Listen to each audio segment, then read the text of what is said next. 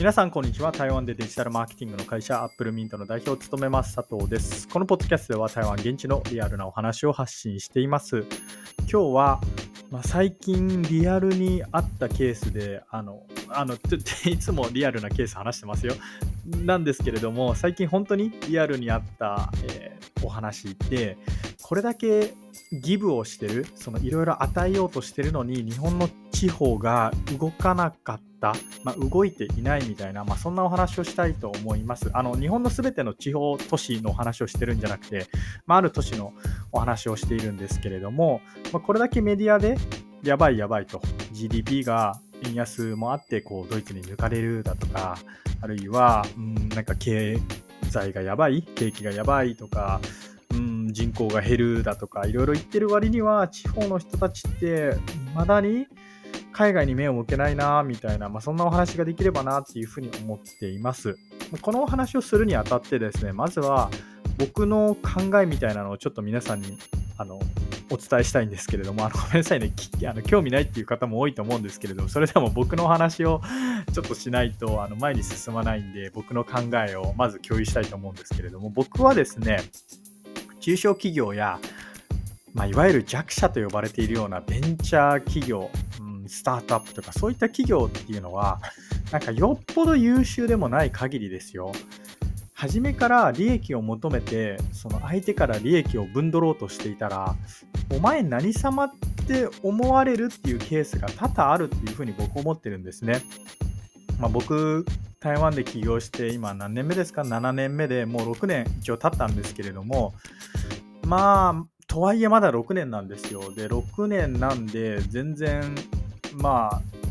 こう、なんていうんですか、強い立場になったわけでもないですし、今じゃ、今じゃに、未だに弱者だと思ってるんですね。まあ、なので、何か新しいことをスタートする場合、あるいはどこか新しい業界とお付き合いを始めるときっていうのは、どうしても自分からまず与えないといけない、なんかギブをしないといけないっていう場面があって、それって最初結構苦しいんですよ。で、えっと、今回もその新しい試みで、まあ、ある地方都市のお手伝いをしようかなっていうふうに思ってまして、で、そのためには、やっぱり僕らがまずギブしないといけないかなっていうふうに思っています。で具体的には何をしたいかっていうとですね、まあ、ある地方都市に対してその僕らがあの会場の費用であったりとかその会場の何て言うんですか人件費であったりとかそういったあるいは集客広告とかそういったものを全部負担するんで展示会させてくださいみたいなことを、えー言おうとしているんですね。でたまたまある方と知り合いまして、で、その方がある地方都市と、まあ、結構、なんていうんですか、深い関係があるというか、あの人脈があるということだったんで、じゃあ、そこの地方都市からまず攻めてみようじゃないですけど、ちょっとアプローチしてみようみたいな話になったんですね。で、そこの地方都市に対して、まあ、さっき言ったみたいな、まあ、こうこうこうこういうことをギブするんで、展示会させてください。つきましては、えー自分たちがこうなんか誇りに思うような商品であったりとか工芸品とかそういったものを、えー台湾に配送してくださいとサンプル品としてねでそしたら僕らがその魅力を伝えますんでみたいな感じでアプローチしてるんですよ、まあ、そうしたら、えー何が起きているかっていうとですね、まあ、これ僕が直接アプローチしているんであのもしかしたら間違ってるかもしれないんですけれども少なくとも助っ人の方に聞いた限りはですね、えーその地方都市ですね、地方都市の、え企業さんから、まあ、そんなことして何になるのと、そんなことをやって何の意味があるのと、あるいは、いやー、海外に出すの難しいみたいに言われているらしいんですね。で、その彼が、まあ、今回こういうその展示会じゃないですけれども、やるにあたって、改めて、こうなんですか地方にアプローチして地方の課題が見えましたみたいな話をしてたんですけれどもまさしくそうだなっていうふうに思っていてだって今回別にこの地方都市の工芸品あるいは特産品何でもいいですよを売るわけじゃないんでサンプル品なんで原産地証明書とか基本的にいらないんでしょ税関もいらないんですよ。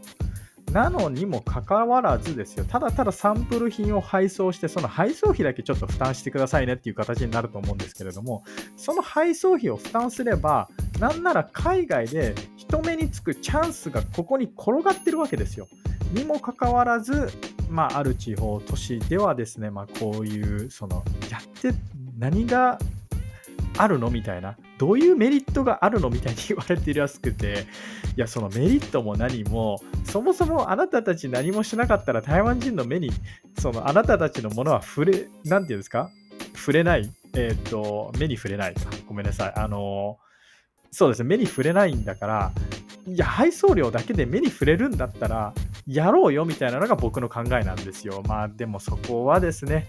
まあ、地方都市あるあるなのか分かりませんけれども、保守的というか、まあ、なかなか一歩踏み出せないっていうところが結構あるみたいです。で、まあ、今回はね、ある地方都市の話をしたと思うんですけれども、例えば僕の母の実家の岩手県ですね、岩手県とかも声をかけたら、なんか同じようなこと言われるんじゃないかなっていうふうに僕は思っていたりとかします。まあ、これがね、あのー、東京とか大阪とか福岡とかわかんないですよ。京都とか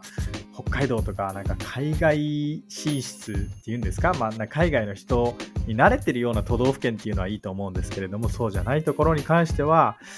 いやこれだけギブしてるこれだけあの自分たちから歩み寄って与えようと思ってるのになかなか動いてくれないなって思ったっていう、まあ、そういうお話になります。まあ、今後ですねもしも、えー、これをお聞きの方の中に、えーまあ、なんていうんですか、地方都市を応援したい、あるいは地方都市を盛り上げたいと、で台湾でなんか展示会をしたいみたいな方がいたら、まあ、声をかけて